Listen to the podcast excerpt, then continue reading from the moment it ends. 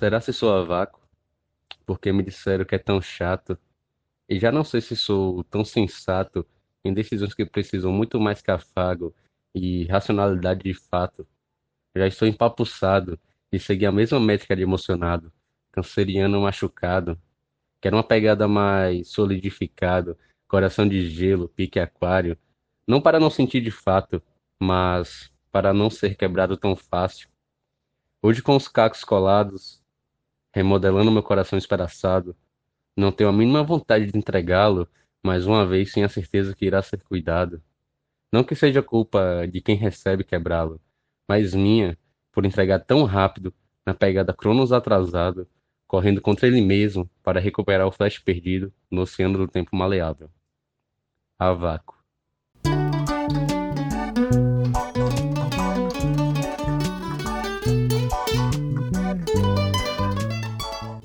Pessoas bonitas! Estamos no nosso quarto episódio desse podcast, que é um projeto de extensão para divulgar a arte e a cultura.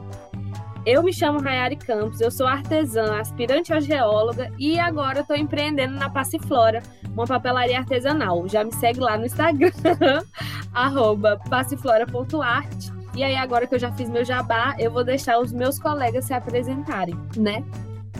Pessoas? É, então vou, vou tomar a rédea. Meu nome é Kaique. Vou falar só Kaique Bastos, porque é nome demais. Sou estudante de Química da UFOB.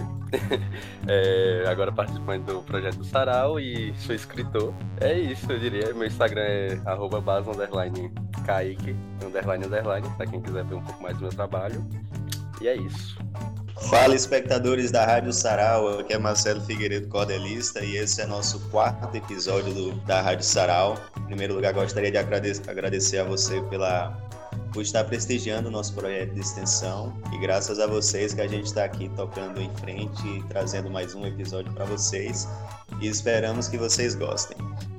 É isso aí, a gente já começou com a, poe... a o poema, a poesia, a gente ainda não definiu, nem ele definiu, né? Que dirá a gente. O nosso canceriano machucado, Kaique.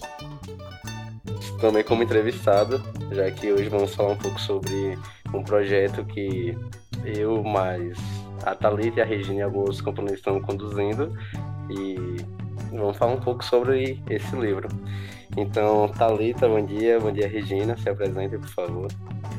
Bom dia, bom dia. É, meu nome é Thalita, como o Kaique já disse. Para mim é um prazer estar aqui com vocês e vamos conduzir essa entrevista né, com, sobre o livro, falar um pouco sobre ele, sobre as nossas expectativas e tudo mais. Bom dia, gente. Meu nome é Regina. Estou é, muito nervosa, mas vamos que vamos. Ô, Regina, eu te entendo. Mas fica tranquila que a gente tá aqui, todo mundo tá entre amigos viu? Eu queria começar perguntando, gente, como é que surgiu essa ideia de fazer um livro? Então, é, eu, eu tenho que começar daqui. Em 2013, a minha mãe faleceu. E eu tive depressão, e eu não conseguia me abrir para outras pessoas. Foi quando eu comecei a escrever. Então, tudo que eu sentia não era nem poesia, era só textos avulsos. Eu escrevia. E aí eu comecei a mudar para um amigo meu e ele me incentivou: Nossa, você escreve bem, é, começa a, a, publicar. E aí eu fiz uma página no, no Facebook e peguei gosto, sabe, de escrever. E comecei a escrever outras coisas, como a poesia, poema, é, romance. E foi escrevendo e publicando, a galera foi gostando. E aí surgiu essa vontade de fazer um livro. Aí um dos organizadores que não pôde vir, né, aqui, que é o Michael, eu chamei ele para fazer um livro, porque eu não queria fazer sozinha, porque eu tinha muita insegurança e tal. Só que não tava fluindo, né? E eu falei, meu, eu vou chamar a galera que escreve também, que eu sigo, eu acompanho, e vou ver o que dá. Foi assim. Foi, tudo começou a partir da Regina, assim. Ela foi chamando a gente aos poucos, sabe? Quando eu recebi o convite dela, eu fiquei, meu Deus, que incrível, sabe? Eu achei muito legal a iniciativa dela de convidar as pessoas para fazer um livro, sabe? Foi uma intenção muito boa. Eu fiquei muito empolgada. Quando eu conheci o grupo, todo mundo muito capaz, sabe? Escritores incríveis. Então, eu fiquei super emocionada e até hoje estou muito empolgada com esse projeto. Só tenho a agradecer a Regina, que começou tudo. Então, Ai, né? Total. E eu acho que foi assim com todo mundo, porque o, o Mike, ele me mandou o texto dele para exatamente sobre isso que a gente está começando a falar agora no início. Que antes eu vou falar como é que foi mais ou menos a minha parte quando a Regina me convidou e depois já venho e leio o texto que ele mandou, resumindo a trajetória dele. Comigo foi bem aleatório, eu diria. Tava em um dia qualquer no Instagram e a Regina me mandou uma mensagem. Aí falou, comentou sobre meu texto, falou que tinha se apaixonado pelo texto, que gostou muito. E depois que eu agradeci, ela veio com a proposta de, de juntar uma galera e foi bem numa época que eu já tinha pensado em lançar um livro já. Só que nunca botava para frente porque eu não tinha texto suficiente. E ela chegou no momento ideal, eu diria, para para me evoluir como escritor, porque eu queria escrever mais, só que não tinha um objetivo concreto. E quando surgiu a oportunidade do livro, foi logo quando eu também parei com minha página do, do Instagram de escrever muito, então eu tava bem distante da escrita. E veio com tudo e juntou essa galera toda. E chegamos nesse ponto que estão agora, super empolgados com, com com o projeto em si, com o resultado do, do livro final. Consegui até colocar uns amigos no projeto, com, com inclusive o Lucas com a capa e a contracapa, assim, a capa final. E só empolgação a partir desse momento. Muito obrigado a Regina por ter convidado, né? Aí eu vou ler agora o texto que o Mike mandou sobre como ele chegou até esse ponto e como é que foi todo esse processo. Então, tudo começou quando eu conheci a Regina numa live que estava fazendo no Facebook. Eu falando das minhas letras de rap, quando escrevia na época, e de algumas coisas. É, passamos a nos conhecer mais com o tempo e tínhamos algo em comum. Temos algo, no caso, que é a escrita. Então surgiu a ideia de fazer um livro diferenciado, que era dois livros em um só, com conceitos diferentes. Que foi no ponto que a Regina falou que conheceu o Mike e, e falou que ela convidou ele para fazer um livro. Só que não teve progresso. Aí, quase um ano atrás, veio essa ideia que a Regina deu, de juntar 10 escritores para dar vida a esse livro, que na época era um projeto sem nome e que agora é indefinidos. E hoje estamos realizando esse grande sonho, que é escrever um livro. Me sinto muito feliz por esse momento, por esse processo, que nunca imaginei passar, haha. Meu hobby era só escrever mesmo, para passar o tempo, escrever música ou até mesmo para alguém.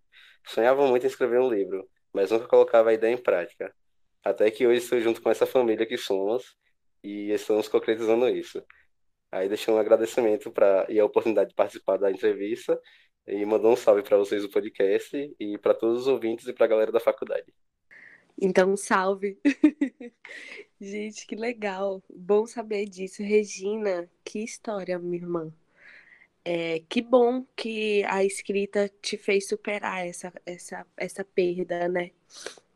Que eu nem imagino o que você estava sentindo assim no momento, mas é bonito de ver o que você transformou, toda essa dor, sabe? Em um, um momento de muita alegria que é esse lançamento do livro. Tô assim impressionada e Parabéns, viu? Por isso, por ter reunido essa galera tão legal, tão boa e ter formado essa família, né? Você perdeu uma, uma parte da sua família e formou outra. Nossa, eu tô muito é. feliz. Muito feliz mesmo. Porque além de ter formado essa família, são pessoas que têm um dom assim incrível e que merece toda a visualização assim do mundo, sabe? Que merece reconhecimento realmente é inspirador, né? Pegar, é, tirar forças, assim, tirar leite de pedra, né?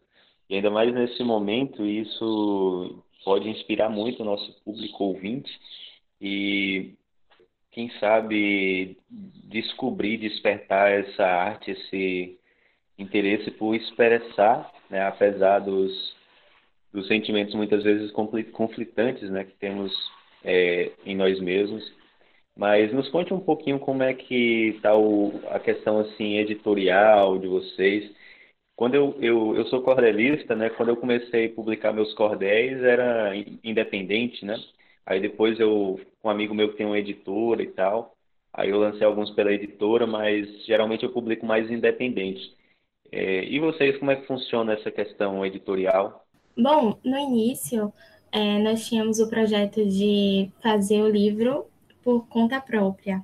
Né? A Regina chegou com essa proposta da gente fazer o livro, assim, é, publicar virtualmente e fazer toda a correção, toda a arte, fazer tudo por conta própria.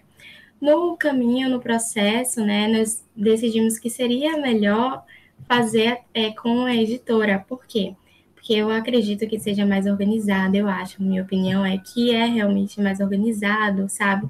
Por mais que seja às vezes mais caro, é mais organizado e é melhor, assim, no quesito da publicação, né? Então, nós estamos organizando, conseguimos uma editora, estamos organizando com ela, já assinamos o contrato, acho que faz uma semana, né?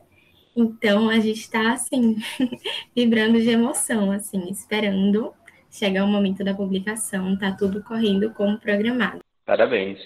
Que massa, gente. E vem cá, me explica uma ideia, eh, me, me explica aqui como surgiu essa ideia do nome, que eu adorei esse nome. Eu, eu acho que eu queria responder essa. Sobre o nome foi bem aleatório, porque no início, quando a Regina chamou, era Projeto Sem Nome. E aí o nome do grupo no WhatsApp, quando criou, não tinha um nome total. Aí eu fui lá e coloquei indefinido. Só que aí a gente deixou indefinido porque não tinha definido o nome ainda. Só que aí foi chegando perto de. Depois que teve as ideias de fazer o contrato, de ir pela editora e tudo mais. Aí surgiu qual seria o nome, só que o nome já estava lá o tempo todinho, a gente só não via aquilo, que era indefinidos. E foi uma definição que coube muito bem na gente, porque são pessoas totalmente que não são definíveis de forma alguma, porque cada um tem uma peculiaridade, é, peculiaridade diferente e ainda assim tanto em comum. Aí ficou indefinidos o nome. Adorei. É muito legal porque cada escritor é, do grupo cria a sua própria definição e sua própria versão sobre o amor, a vida, as frustrações, lutas, sabe? Tipo, a gente fala sobre muitas coisas. E o título do livro é Indefinidos, porque nosso grupo realmente é indefinido e diferenciado. Cada integrante possui uma maneira única de escrever, sabe? Eu sinto que, de maneiras distintas, nós nos apoiamos uns nos outros para fazer com que o leitor crie sua própria definição do que a gente é, do que a leitura é. Eu achei isso muito bacana, muito legal. Muito bom, gente, muito inspirador é, o surgimento desse livro. Eu acho que mostra bastante para gente o potencial que a arte tem, né? De tanto de expressão, né? Como no caso da Regina que começou o projeto, precisando e querendo se expressar, como de reunir pessoas né, talentosas em torno de um projeto comum. É muito legal é, saber e conhecer esse projeto de vocês. É, eu queria saber o seguinte, é, sobre o conteúdo. O que é que a gente pode dar de spoiler aí para os futuros leitores do livro de vocês? É, tem algum formato específico? Poesias, crônicas? É uma coisa mais geral? Tem alguma temática que une o livro todo? É um livro onde a temática é livre. Como é que, o que, é que a gente pode dizer sobre o conteúdo aí de spoiler para os ouvintes? Bom, basicamente é um livro de poemas, né? Só que são poemas diferenciados. Alguns escritores optam por rimas, outros optam por poemas sem rima, né? Que é o, o verso branco e tudo mais. É, não, não temos uma temática que nos une, cada um fala sobre sua temática diferenciada. E isso também inclui o nosso título, né, Indefinidos, porque são muitas temáticas, muitas emoções. Enfim, esses são um dos spoilers aí. A gente não tem nenhuma temática assim, que nos una. Tem muitas diferentes. Totalmente indefinidos. Completamente. E acho que esse que é o quesito melhor do livro, por ser totalmente indefinidos, que você vai encontrar de tudo um pouco no livro, desde o romance mais brega ao romance mais clichê, a alguns livros, alguma coisa sentimental. Acho que na minha parte vai ser totalmente sentimental, porque eu escrevo muito sentimentalismo, aí de uma forma diferente, muito minha. E tem muita gente assim também que escreve, só que são ambiguidades muito legais. Acho que a total indefinidos. Gente, e aí eu queria saber a relação de que vocês têm com a internet, porque assim, o livro, ele foi ele, ele foi pensado por Regina e a partir da internet, não, ela chamou um amigo e a partir disso vocês foram convidando outras pessoas. Foi isso, né? Que eu, eu, entendi isso, né? Foi isso. E aí eu queria saber qual é a, a relação, o que, que vocês têm de relação com a internet? Se é, se é legal, se já foi um saco e vocês conseguiram lidar. Queria entender como que foi isso. Cara, a minha relação com a internet é... já foi de tudo. No início, né? Quando começou com o Facebook e tal. Início não, né? Que antes teve o Orkut. Mas assim, quando começou mesmo a bombar o Facebook e tal, eu gostava muito, muito, muito mesmo. Depois veio o Insta, né? O Instagram. E lá você fica se comparando a sua vida com de outras pessoas e se questionando por que que a sua tá daquela forma. Então, eu tive que dar um tempo também. E eu parei eu literalmente parei de seguir todas as pessoas que não era da minha realidade.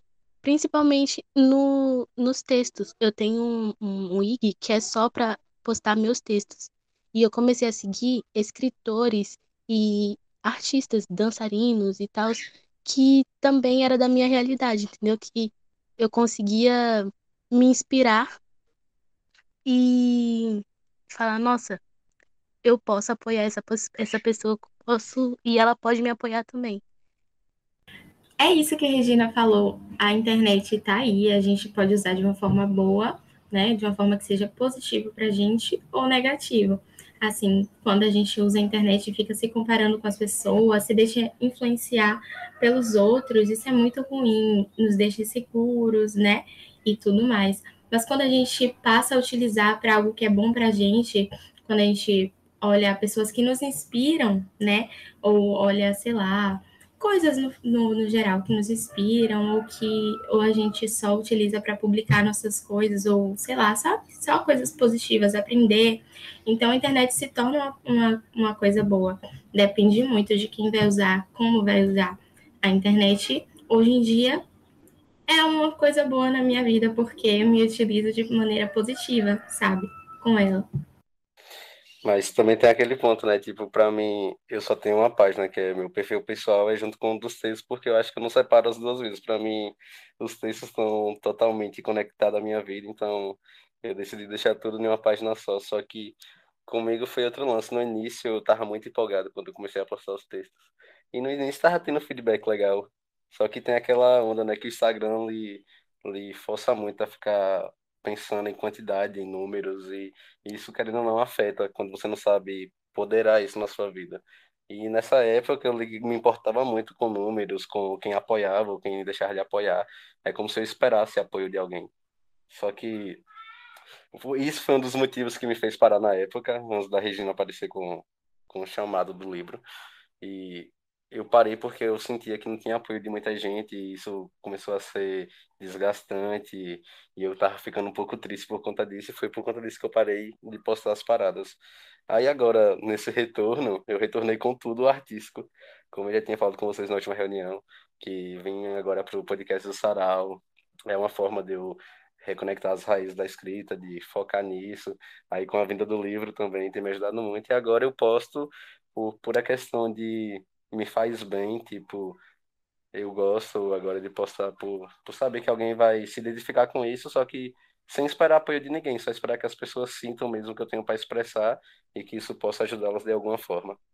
Sem a pressão numérica de, meu Deus, não consegui atingir tanta gente, mas se o pouco que eu atingi conseguir sentir, eu acho que eu já estou fazendo um papel muito legal com minha arte, no caso, sem me cobrar muito. Concordo com você, Kaique. Eu também sou muito assim. Eu criei minha página da Sou Eu Poetisa tem, acho que um ano e pouco, sei lá. É, no início, eu ainda estava muito insegura em relação aos meus textos, mas eu postei mesmo assim fui recebendo os feedbacks e tudo mais. E eu concordo com você, essa parte do apoio. A gente, enquanto está sendo apoiado, está no topo, né? Mas quando deixa de ter o apoio das pessoas, a gente acha que está no lixo, que não deve continuar. E isso é muito ruim. Mas depois é, eu fiquei assim entre altos e baixos também, que nem você. Parei de escrever, aí voltei, voltei a publicar, parei de publicar. Mas depois eu percebi que o que importa não é a quantidade de apoio, e sim você mesmo. Se você acha que você está escrevendo ali, você está certo escrevendo, publicando, você faz bem para as pessoas que querem ler, entendeu? Então você tá certo, tá no caminho certo, sabe? Eu criei um meio que uma coisinha de nomes poéticos. Aí eu faço e publico. Tem gente que olha, encontra os nomes, né, que é em forma de poema e fica muito contente, me manda mensagem agradecendo. E aí eu ganho meu dia, minha semana, meu mês, sabe? Eu não preciso de quantidade pra, de pessoas para ver e para ver, nossa, tem muita gente, mas eu preciso apenas de leitores e que eles fiquem felizes. Quem quiser ler, que leia e que fique feliz, contente com isso. É a intenção da gente também, né? É sobre isso, totalmente, velho. Sobre isso. Nossa, me identifiquei demais. Eu também já tive essa preocupação. Depois eu fui pensar bem e eu comecei por um motivo totalmente diferente. Então é isso que me motiva. Deixa eu pegar o gancho é, na tua pergunta, Rai, sobre internet, né? Eu queria é, saber a opinião de vocês é, que estão fazendo parte do projeto sobre a ideia de livros digitais, livros físicos, né? E a ideia também de que as pessoas estão preferindo mais os livros digitais, o mercado de livro físico está tá diminuindo, está desaquecido, as pessoas não dão tanta bola mais hoje em dia. Então eu queria uma análise de vocês assim, vocês acham que a gente o livro vai morrer e a gente vai ficar no mundo virtual, o livro vai permanecer? É, como foi a decisão de vocês publicarem também no formato físico, né, que tem um custo a mais e tudo mais? E mesmo assim vocês apostaram nesse formato, eu achei muito legal isso também. Mas o que é que vocês pensam sobre essa, esse jogo entre os livros virtuais e os livros físicos? No início a gente tinha a ideia de era no início mesmo, era para ser digital. A gente ia publicar de forma digital e soltar nas plataformas digitais. Só que depois a gente entrou no consenso que a gente também queria o físico, porque a sensação de ter um livro nas mãos, assim, de você ver tudo aquilo pronto, o suor de todo mundo, assim, de uma forma física e objetificada, que você sabe que você vai segurar, sentir o cheiro. Eu acho que era uma ideia muito grande da gente também de ter uma forma física, nem que seja para ter uma recordação. Olha, eu escrevi um livro e eu tenho ele aqui comigo, guardadinho. E é uma coisa que eu fiz por mim por várias pessoas, tipo, realização de um sonho muito grande. E eu acho que ter dessa forma física, isso deu um gancho pra gente também querer a forma física. Só que a gente também não descartou a digital, que é um, um processo hoje em dia que muita gente prefere e-books ou é, uns tablets para ler. Tipo, eu, na minha leitura, eu ainda prefiro mais um livro físico. Tipo, até pelo astigmatismo e forçação dos olhos. Mas segurar um livro em mãos é, é outra viagem. Mas o conciliamento vem. Eu acho que dá para ser um pouco dos dois e manter o equilíbrio, eu diria. Eu acho que a forma digital é a forma mais acessível hoje para todo mundo. E para leitores que são apaixonados assim colecionar e tal, eu também. Eu comecei a minha coleção agora. É, como o Kaique falou, é outra vibe ter o físico. Mas é, em relação a, a saber se o livro físico vai morrer, eu creio que sim, né? Mas não por agora. Eu acho que vai demorar um pouquinho, porque ainda tem muita gente apaixonada por livro físico. É, eu também creio que vai demorar mesmo, sabe? Tem muita gente apaixonada pelo livro físico. Eu sou uma dessas pessoas. Meu Deus, eu tenho uma coleção de livros físicos e eu não me vejo sem eles. Eu não gosto de livros virtuais, sabe, gente? De verdade, não gosto digital, no caso. Não gosto, não consigo. Eu gosto de pegar o livro, sentir o cheirinho da página e pensar que nós vamos ter nosso livro indefinidos, assim, físico me dá uma emoção tão grande, eu mal posso esperar para ter ele nas minhas mãos. Bom, eu não sou do projeto do livro, mas eu vou responder essa também, porque é, eu também trabalho com papelaria artesanal, né? E aí e sempre entra nesse debate de se o livro e os papéis um dia vão morrer ou não. E aí eu acho que tem público para todo mundo, assim. E concordo com o que a Regina falou. É, o, esse digital ele tá mais acessível, né? Agora para todo mundo. De certa forma, é, foi a maneira de, de tornar algumas leituras mais acessíveis. Mas eu acho que, assim, para os amantes do livro e do papel que você folheia, sabe? Que tem exatamente isso que o Kaique falou, assim, nem sempre o, o olho tá ali disposto a ficar na frente de uma tela, né? E aí eu acho que vai dar super certo. Acho que tem, tem aí pano para manga para os dois, assim. Aqui na Bahia tem um projeto bem bacana na, da rede estadual, infelizmente, ultimamente tem, tem sido pouco investida, né? mas na época que eu fazia o ensino médio era bem bacana, que era o Tempos de Arte Literária. É, como é que era? E foi a partir disso, por exemplo, que muitos é, escritores vieram a público, apresentaram seus trabalhos. É, como é que foi essa essa essa parte de criativa de vocês assim na, na escola? Tinha tinha oportunidades, tinha esses espaços assim de divulgação? Como é que era o desenvolvimento? Além né, do que a gente faz, por exemplo, na universidade através do Sarau da Lua Cheia, conforme o Kaique já falou, que foi um espaço de oportunidade, não é, Kaique?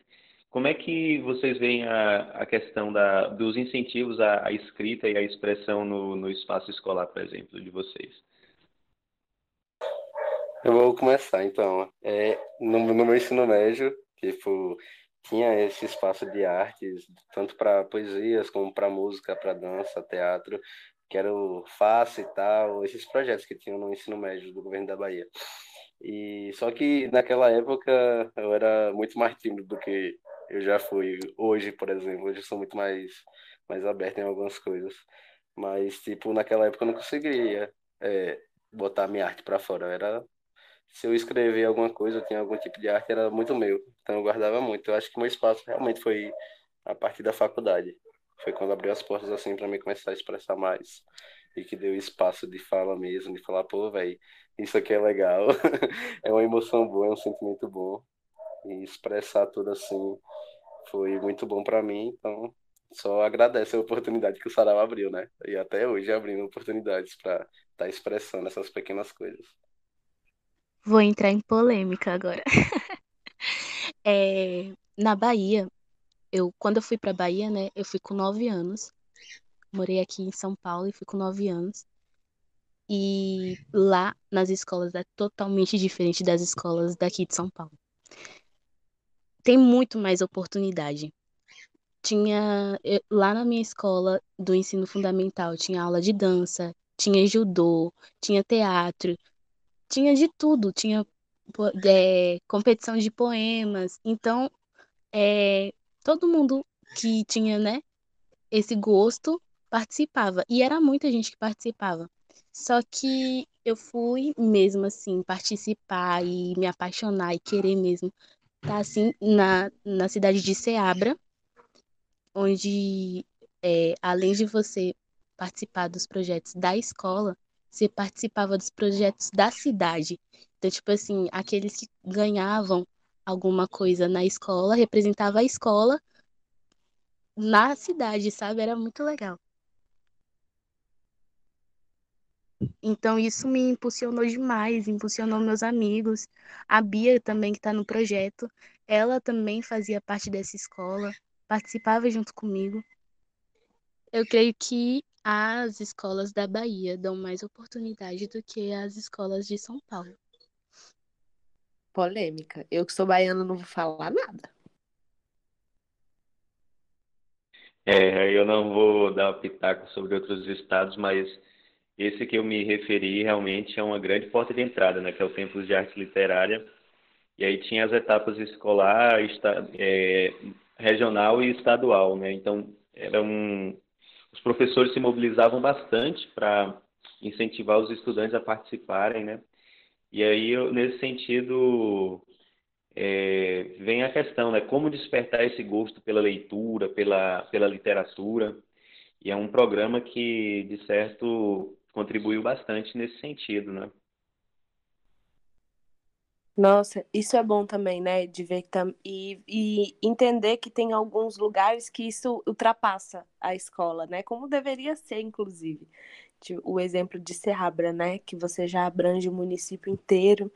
E o quão é importante a gente fazer esse tipo de, de, de política pública para você incentivar ainda mais que a gente se envolva em artes, né? Em, em leituras, em música. Esses projetos foram muito importantes. A gente já teve em outros podcasts é, a Bia falando, né? Beatriz Tuchá, que eu já sou íntima dela, no meio dizer, né? E ela já estava falando sobre também que já participou desses projetos, como quando, é, na parte da música. Então, assim, o incentivo muda tudo, né, gente? É, vocês demonstraram ter um, uma abordagem assim bem é, autobiográfica, bem, bem particular, o que é interessante, é, de certo, vai tocar também nessa, nessa subjetividade né, do leitor. Mas eu gostaria que vocês falassem também um pouquinho sobre as referências de vocês, as pessoas que vocês admiram, é, que vocês é, se inspiram, como é que funciona, como é que funciona essa essa questão de influência, de inspiração de vocês, de referências assim que vocês também sugerem que a gente conheça e tal. No livro, eu percebi que tem muitas referências, não por minha parte, mas é, escritores como Kaique, como Ellen, que é uma das escritoras que participam do grupo, eles utilizam muitas referências, eu acho isso muito legal. Eu não utilizo tantas, mas tem muitos escritores que eu admiro e que me inspiram, sabe? Por exemplo, é, Paula Pimenta, não sei se vocês conhecem, mas os livros dela são extremamente românticos e eu sou apaixonada por todos eles. Eu me inspiro desde, desde criança que eu leio eles e eu me inspiro até hoje sabe, a partir desses livros. Sim, eu também vi isso, os escritores que a gente convidou. É, tem muita referência de cantores também. Não só de, de escritores, mas de cantores, tem bastante. E eu vou ser bem clichê, mas as minhas inspirações é a galera que eu chamei pro livro. Sério, me inspira demais. Eu fico tão empolgada quando eles postam alguma coisa. Eu vou lá e comento e divulgo. Eu gosto demais. É, já comigo, tipo, eu tenho umas peculiaridades para para escrever demais. Tipo, como eu gosto de dizer, minhas inspirações sempre foram mulheres, porque sempre mexeram muito comigo, principalmente no sentimental. E eu sempre fui sentimental para escrever no início eu comecei como um bode expiatório porque eu não conseguia expressar minhas paradas e hoje em dia é só pra expressar mesmo tudo que eu sinto, desde de o amor clichê ao desapego, como é as frases que eu tô escrevendo hoje em dia já é mais bem sobre desapego. Já teve muita bem romântica de extremamente apaixonada, mas eu uso muita referência a muitas coisas no meu texto. sempre pego uma linha de métrica ou de referência a algum anime ou de referência a alguma letra de rap Inclusive, um dos cantores que eu tenho como inspiração é o Luiz Lins, que é um grande poeta, tipo, aquele cara sensacional nas escritas dele. As músicas dele são extremamente poéticas e passa muito do que ele sente ou do que ele sentiu e expressa de uma forma muito boa e muito legal. E é um, um cara que eu me inspiro muito para escrever, na questão de me expressar. E a galera do livro sempre tá ali em cima, então foi uma das inspirações maiores, porque eu estava escrevendo um pouco e depois que surgiu o livro, me forçou a, a botar a cabeça para funcionar e escrever mais. E, ó, Regina, você é muito fofa, pô. Quase, quase, quase chorei aqui, de emoção. Mas é isso, só felicidade. Ah, eu também achei ela super fofa, gente. É, deixa eu perguntar uma coisa aqui, quero dicas agora. Porque geralmente, quando eu me forço para escrever, ou na verdade, quando eu preciso escrever, é, eu tô muito mal tô sempre na merda, tô sempre falando de, de coisas não legais. E gostaria de. Porque acho que a minha inspiração só chega assim. Inclusive, Caio foi um, um dos primeiros a me ensinar a tocar músicas que não fossem tão tristes, porque eu só tocava música que fosse fossa, que não sei o que estava acontecendo comigo. E aí eu queria dicas para eu sair desse ponto em que eu escrevo só sobre bads, para falar sobre coisas boas também, porque eu fico tão feliz quando acontece coisa boa, mas não consigo escrever. Alguém tem uma dica para mim, gente? Eu acho que a escrita é um processo diário. A partir do momento que você, assim, se fosse escrever um pouquinho todo dia, você se abre mais às suas inspirações, sabe? Por exemplo, você acorda e vê o céu lindo, você fica, nossa, que lindo, então você escreve sobre ele você pode escrever um pouquinho todo dia, e aí isso vai desbloqueando novas maneiras e novas vontades de escrever. Então, se você escrever um pouco todo dia, você não vai escrever só sobre tristezas, vai escrever sobre emoções, sobre a beleza do dia, sobre como você está se sentindo, sabe? Não precisa ser algo perfeito, só precisa ser do seu jeito, sabe? Eu adorei o jeito que você falou, tá? Totalmente sobre isso. Tipo, mas comigo eu não, não escrevo todo dia, tipo, não me forço a escrever todo dia. Tipo, comigo sempre rola muito insight, tá, tá ligado? Tipo, vem do nada, aí eu tenho ali cinco minutinhos de insight e quando eu olho eu escrevi um texto totalmente do nada, tá ligado? Só veio, escrevi e foi uma parada massa. E às vezes acontece como uma forma de estar tá dando conselho para alguém, para uma amiga. Tipo, as pessoas que eu tenho próximo a mim costumam dizer que eu tenho o dom da palavra, tá ligado? E aí, aí eu comecei a acreditar nisso. Realmente, eu acho que eu tenho o dom da palavra e tem, tipo, textos meus que que foi dando conselho para uma amiga e depois que eu só mudei uma palavra ou outra, ficou um texto muito, tipo, totalmente formado ali. Eu falei, nossa, velho, tipo, eu consigo tirar texto da, da, das ocasiões mais inusitadas. Só que no início eu escrevia muito sobre badges, porque eu era extremamente depressivo, eu diria. Quando eu cheguei aqui no Barreira, principalmente, que foi na época que eu mudei para cá, antes de passar na faculdade, e eu era muito depressivo. Até que eu usava a escrita para desestressar, né, para botar para fora, porque eu não conseguia conversar com ninguém. Que foi quando chegou Lázaro na minha vida e que me mostrou que o mundo era totalmente diferente, que dava para ser otimista e realmente existem coisas boas. E aí eu fui diminuindo as escritas de bad e fui começando a escrever mais sobre os momentos que me faziam sentir, né? Porque nem tudo era tristeza. Então, quando me sentia feliz, eu vontade de escrever sobre isso também e expressar da mesma forma que se fosse uma bad. Aí, a partir do momento que eu comecei a pensar dessa forma, que dá para escrever sobre tudo que eu sinto, independente de ser feliz ou triste, dá para tirar um texto legal daí. Mas, enfim, é sobre isso. A minha dica também é, é sobre prática, porque eu sempre confundi muito ter dom e ser bom. O dom é quando você gosta de fazer uma coisa. Ser bom é você praticar aquilo. Então, aquele gatilho que você tem, nossa, que dia legal, estou feliz, eu preciso escrever sobre aquilo. Escreva, mesmo que fique ruim. E aí, aos poucos, você vai modelando, até você é, ficar bom na escrita de coisas boas. Eu, acho que quando a gente está triste e a gente escreve muito, é porque, tipo, a gente está muito mais conectado com o sentimento, sabe? É, a intensidade da tristeza é muito forte. Então, por isso que a gente tem mais facilidade de escrever coisas tristes. Mas deu aquele gatilho de um dia feliz, precisa escrever sobre aquilo, escreva, pratique.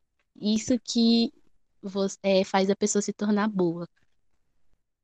Sim, exatamente. Independente da, de tudo, a dica é aperfeiçoar eu acho que a gente deve ter uma, um comprometimento, né, com nossa inspiração. Imagina só, a gente senta assim um dia em uma mesa e aí marca um horário definitivo com nossa inspiração. A gente vai estar tá lá. Ela vem ou não. O importante é a gente estar tá lá, sempre esperando por ela e escrever, entende? Eu acho que isso ajuda muito. Quem está no processo inicial da escrita ou quem já tem costume de escrever, mas só escreve sobre uma determinada coisa, um determinado assunto sabe? Isso é muito legal. Ai, gente, que legal. Obrigada por isso, porque realmente é, a prática serve para tudo, né? Se a gente tem uma predisposição ali para fazer tal coisa, é, praticando, a gente vai ficar cada dia melhor. Muito obrigada, adorei as dicas. Acho que eu vou começar a botar isso em prática mesmo e começar a escrever sobre tudo, né? Eu sei que é, é, como Regina falou, não vai ser bom no começo, mas depois a gente vai aperfeiçoando. Isso serve para as outras coisas da minha vida. Muito obrigada, viu? Adorei as dicas. Eu que agradeço, já quero seguir para ver os textinhos. É, também. Não, não posto ainda textos. Não posto textos porque, assim, é, inclusive, tem um tempo já que eu não escrevo, porque eu já tava nessa onda de só escrever com nas bad. Aí eu falei, ai, ah, gente, não vou ficar aqui postando meus textos de bad, mas quem sabe um dia eu, eu, eu passo do. Transpassa meu, os meus caderninhos. Pronto, mas já que estamos falando. Já que estamos falando de seguir, passa o arroba de vocês que eu vou começar a seguir todo mundo também e para quem estiver ouvindo se interessar. E também queria saber assim, é, acho que seguindo vocês a gente fica por dentro de quando vai ser o lançamento, ou já tem data, já tá. Como que tá isso? Olha, nós não temos data ainda. Eu vou procurar aqui o arroba de todo mundo para poder mandar aqui. Aí vocês seguem, ficam por dentro de tudo. Nós ainda não temos data de publicação, porque começamos agora, na verdade, com a editora, né? Assinamos o contrato e a gente ainda está no processo de revisão. Eles ainda estão revisando os textos e tudo mais. Então, a gente ainda não tem datas certas, sabe? Pronto. Então, passa o arroba de vocês, que aí eu acredito que todo mundo já vai estar ligado no, no dia do lançamento. E a gente volta, se quiser, a gente volta também a falar de, do lançamento aqui, se vocês quiserem. Olha só, mais uma oportunidade apareceu depois e quando tiver lançado. Aí vai ser uma vibe totalmente diferente, com certeza. Mas já deixando o arroba, eu uh, deixar bem explicadinho que eu acho que vai dar pra galera entender. É arroba bastos, underline, Kaique, K-I-Q-U-E, underline, underline. Facinho. O meu é Talita, underline, Vitória. Bem tranquilo. Vitória? Isso, Vitória. O meu é arroba Preta Poesias. E aí lá eu vou colocar o arroba de todo mundo. Pronto, fechou. Fechou, adorei. Já, já vou começar a seguir vocês, pode deixar. é, eu acho que a gente então encerra aqui a nossa entrevista. E é isso, gente. Eu só tenho a agradecer por vocês terem confiado no Sarau, por terem participado também dessa gravação. E a gente pode começar essa amizade aí, que adoro ter amigos artistas. é isso. Com certeza. Eu queria agradecer pela oportunidade e pelo esse projeto, gente. É muito incrível. Eu também queria agradecer, foi uma honra estar aqui com vocês, sabe? Fiquei muito feliz. Eu espero que a gente realmente mantenha, crie essa amizade, né? Porque quanto mais amigos se inscrevem, mais inspiração, sabe? Mais, mais arte. Foi muito bom estar aqui, gente. Muito obrigada. É isso, né? Deixamos agradecimentos também. Como entrevistado, deixar aqui. Muito obrigada pela oportunidade de estar aqui, trazendo um pouco desse projeto e realização de sonho e poder trazer aqui a Regina a Thalita para falar também um pouco mais sobre essa realização, já que elas estão fazendo parte disso. E ao espaço, né, para poder expressar esse momento. E é isso. Gratidão. E eu só queria dar um papo reto aqui, que é um, um quadro que a gente tem para falar sobre qualquer coisa, assim, é como se fosse o microfone aberto do sarau que é o meu papo reto é, gente, apoiem os amigos artistas de vocês, tá? Que a gente muitas vezes apoia, sei lá quem, que a gente nem conhece, não faz a mínima ideia, e aí fica naquela comparação, porque o Instagram da pessoa é lindo, é maravilhoso, ela nunca erra e tal. E isso fica gerando também uma certa frustra frustração. Então, quando a gente segue um amigo e vê e participa também da batalha do amigo, a gente vê que é mais possível e é mais palpável as coisas. Então sigam e incentivem os amigos artistas de vocês. Pronto, terminei meu papo reto também. Já mas Obrigada é isso, por isso. Né? Eu acho importante, eu acho importante a gente falar sobre isso mesmo. É, Realmente. É importante. Papo retão aí, galera. Apoie seus amigos, tá ligado? Seus amigos artistas, aquele lá que tá começando a compor, tá ligado? Já deixar um salve aqui para Lazen que tá lá, que tava no nosso projeto, mas infelizmente teve que deixar o projeto porque ele já tinha iniciado o projeto musical dele, tá lá produzindo beat, escrevendo as músicas dele. Então, apoie seus amigos, tá ligado? Compartilhe e só sinta, tá ligado? É isso. A arte salva. Valeu, gente, muito bom. Agradeço demais a participação de vocês. Estou muito feliz de vocês toparem estar aqui. A honra é toda nossa, tá? De receber vocês aqui, jovens que estão com a coragem de, de colocar a, a literatura na frente, assim, a arte.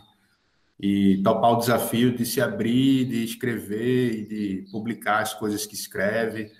Isso dá um, faz um, um, até uma coceira no coração boa, assim, de que, poxa, temos pessoas jovens, uma nova geração que valoriza a leitura, que valoriza a literatura, que valoriza a arte e que, portanto, vai dar continuidade aí a essa, a essa trilha né, artística, sem deixar que as novas mídias suplantem completamente né, a, a mídia da literatura. Então, fico muito feliz de receber vocês aqui, ficamos né, muito felizes de receber vocês aqui, gratidão. Gostaria de agradecer vocês pelo bate-papo, por nos conceder essa entrevista e como a Rai falou, né, é importante que a gente é, valorize né, quem está ao nosso lado. Às vezes a gente valoriza a pessoa que tem milhares, milhões ali de seguidores no Instagram, grandes artistas, mas sempre começaram como artistas locais, regionais, até chegar ao ponto de ser conhecido pela grande mídia, né? Então é sempre fundamental a gente valorizar quem está do nosso lado, né? Muito obrigado, pessoal. Eu que agradeço.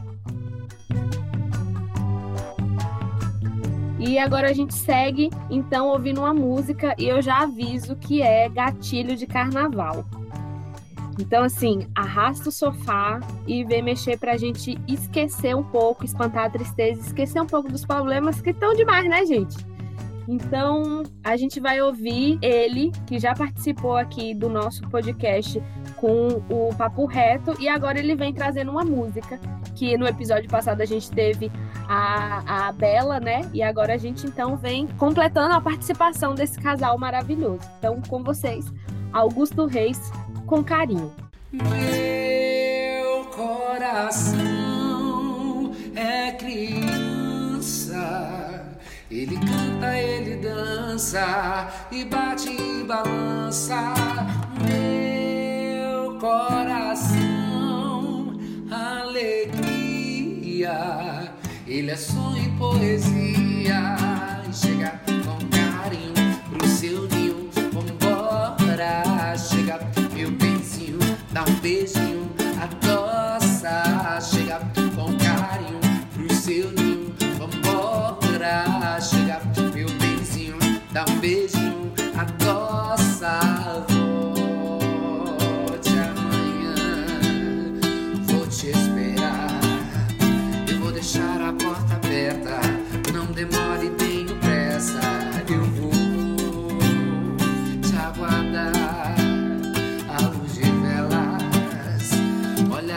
Pela janela. Eu serei o sentinela.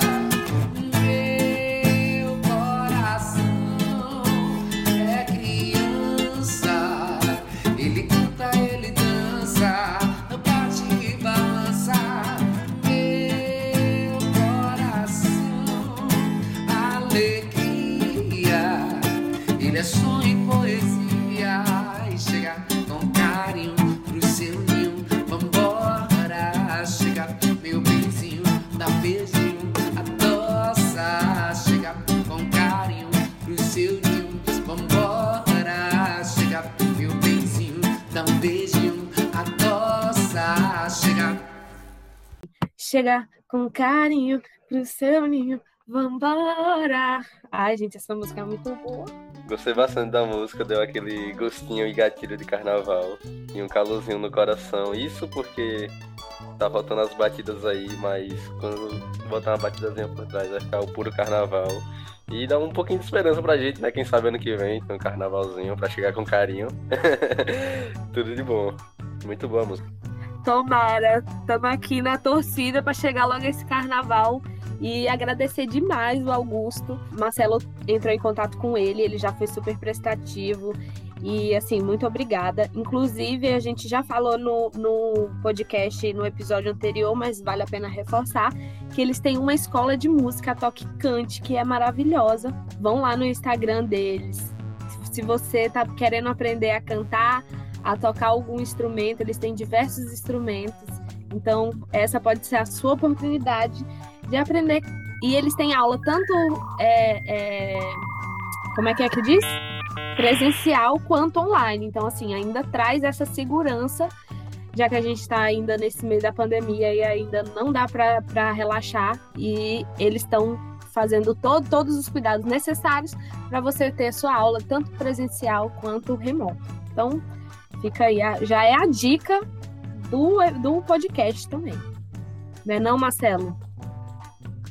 Exatamente. E eles chegaram aí com carinho e gostaríamos de convidar também um grupo musical assim que particularmente eu sou muito fã, né? Tive a felicidade de conhecer na UFOB, que é o grupo Nau de Papel, com o Martiniano trazendo aí a canção Olhar Serpente, né? Uma composição do Clebert Luiz, que já foi lembrado aqui em outros episódios através da poesia e hoje vai apresentar um pouquinho aí com os arranjos do Nau de Papel.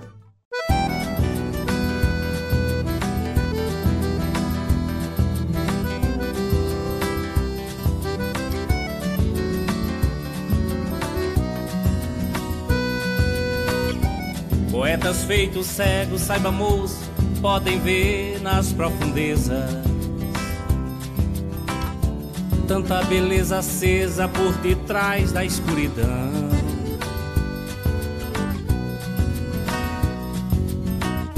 Mandacaru floresce quando ainda está na seca. Sinal que a chuva chega pra brotar novo baião. E o verso de Luiz apaga a cicatriz e a sede do aprendiz galopa no alazão. Põe alegria no peito da gente morena e espalha no sertão sem fim. Que eu arregaço minhas mangas e remo no tempo pra te encontrar nos confins. O homem tece, cresce, amadurece por viver muitos abismos.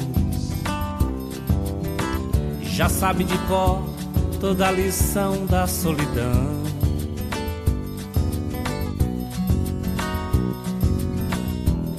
Conhece o sol que dói e dorme a flor do velho Chico.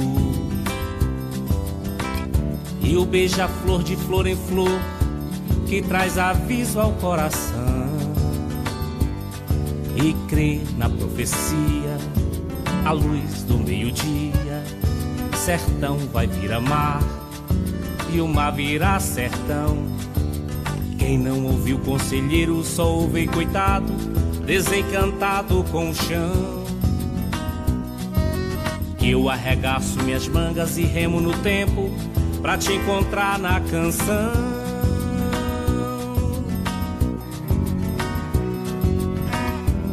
Olha a serpente vem brilhar com a lua nova. Lua não há ó gente com esse de catulo paixão do Ceará, oculta num casulo, morrer de amor enfim pra despertar de novo em querubim. E o verso que só rima assim, deixando em nós olores de alegria. Nunca é demais louvar esse sertão. Pra quem busca paz, cravada nesse chão.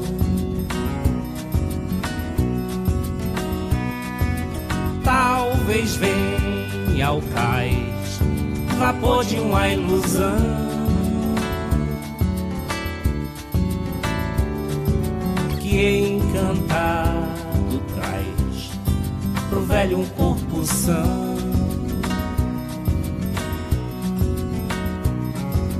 Que vapor é esse, cantado em mil canções?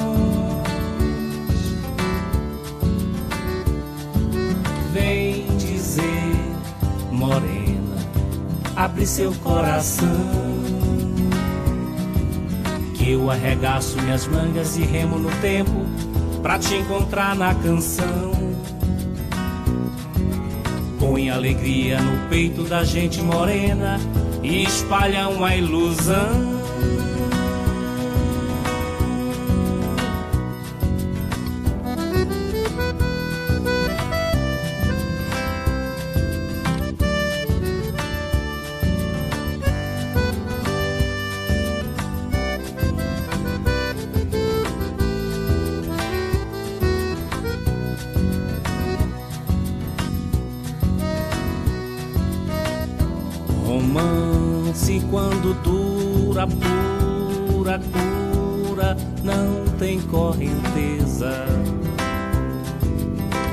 Repousa feito resileza no remanso da paixão.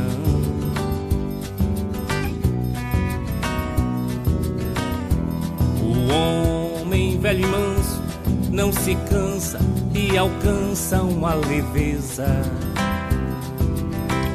O moço afoito toca tosco e assim fere o violão.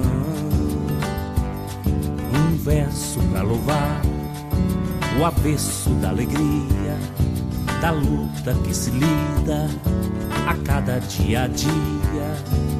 Põe alegria no peito da gente morena e espalha uma ilusão. Que eu arregaço minhas mangas e remo no tempo pra te encontrar na canção.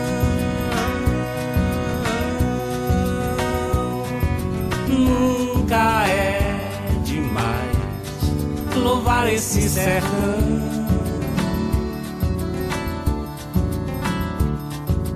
Pra quem busca paz, cravada nesse chão.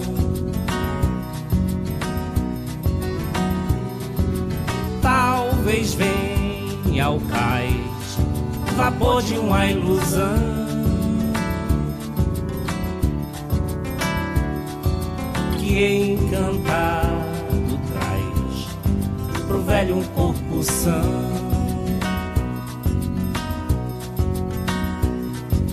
Que vapor é esse, cantado em mil canções? Vem dizer, morena, abre seu coração.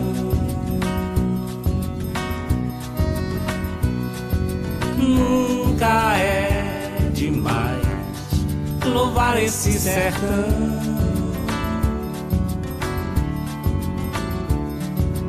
Pra quem busca paz, cravada nesse chão.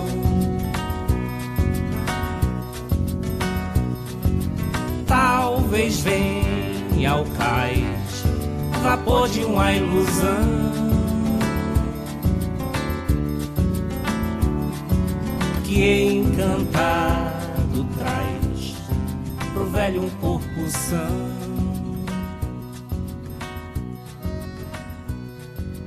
Que vapor é esse, cantado em mil canções?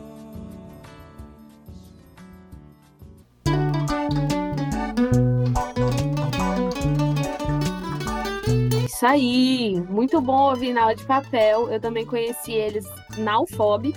E aí depois eu consegui, consegui ter, a, ter a, a honra de revê-los em vários outros espaços, né? Eu acho muito legal que é uma banda que divulga tanto as músicas autorais e também de compositores da região, como a gente viu essa daqui, né? Em festivais, por barreiras, inclusive no Sarau da Lua. Então, queria perguntar agora para o Marcelo. Marcelo, tem uma música, tem uma poesia, não necessariamente seja minha. Como que eu faço para participar do Sarau da, da, da Lua, da Rádio Sarau? Muito boa questão. Para você participar, a gente tem sempre destacado nas né, nossas redes sociais. Temos um Instagram Sarau da Lua UFOB, arroba Sarau da Lua UFOB, lá tem um link na bio, onde você vai estar podendo assistir, acompanhar os, os episódios da, da Rádio Sarau e também tem o link, um formulário de participação, inclusive recebemos é, muitas é, produções através do link. E você está convidada e os demais, os ouvintes também, para participar enviando sua composição através do Instagram. Ou então pode me chamar no meu pessoal que a gente providencia o link, tudo direitinho, ok? Pode chamar lá Marcelo Figueiredo, você, você vai encontrar o link direitinho. Exatamente. Gente, quando a gente fala formulário, parece que é uma coisa é, grande e tal, mas não é não, tá? É uma coisa super simples, só tô perguntando quem é você, a gente, né, pergunta quem é você, o que você faz, se você já tiver sua gravação é, pronta, é só enviar. Super simples, não, não tem erro nenhum. E aí, Kaique, quem é que pode participar aqui do nosso, da nossa Rádio Sarau? Pode participar artistas musicais, poetas em várias variações de textos. Se você é da região e trabalha com algum tipo de arte e quer também comentar sobre sua arte e falar um pouco sobre os processos de criação, você também pode participar. E tudo com mega facilidade. Tipo, não tem nenhum bicho de sete cabeças. Indo pelo link do Instagram, você só vai é, se identificar e tá adicionando sua gravação. E você que não tem um áudio já gravadinho, é como a Marcelo disse, só procurar alguém da equipe do Sarau, que a gente vai estar tá ajudando de toda forma possível para estar tá divulgando sua arte. Que toda forma de arte é válida aqui no nosso espacinho do Sarau. É isso. A gente vai ficar então com a música de abertura com Tom, nosso maravilhoso músico. E provavelmente a gente vai ter aí um dia de entrevista com ele para vocês conhecerem mais quem tá por trás dessa música. Então ela tem vários elementos barreirenses, do oeste, e é linda demais. E é o nosso tema, né? Então, um beijo. Vou me despedindo então de vocês. Gente, Marcelo e Kaique, muito obrigada, viu, por esse episódio. E a gente se vê lá no Instagram do Sarau da Lua. Conversem com a gente por lá, a gente está super disponível. E a gente já deu aqui os nossos arrobas também, que vocês podem ir lá e trocar essa ideia que a gente adora conversar, ainda mais quando é em relação à arte e cultura. Beleza? Então, um beijo, meninos. Valeu, valeu, muito bom estar participando dessa edição, tanto como entrevistado quanto entrevistador e um pouco de comentarista. E é isso, acesse nossas redes. E poeta, né? É, e poeta. E fale conosco, que a gente está aguardando para ter você no nosso espacinho também, para estar tá falando um pouco mais de arte e a arte salva. É isso. Até o próximo episódio. É isso aí, galerinha. Muito obrigado pela atenção, pela participação. Kaique, Raio, obrigado por compartilhar aí essa trajetória nesse projeto. É um projeto belíssimo com o objetivo de divulgar essa arte que é produzida aqui no oeste da Bahia. Então, você, amigo artista, está convidadíssimo para participar. Compartilhe. E é isso aí. Até a próxima. Valeu. Ah, só lembrando que os arrobas de quem participou vai estar tá lá no nosso Instagram também. Então, até a próxima.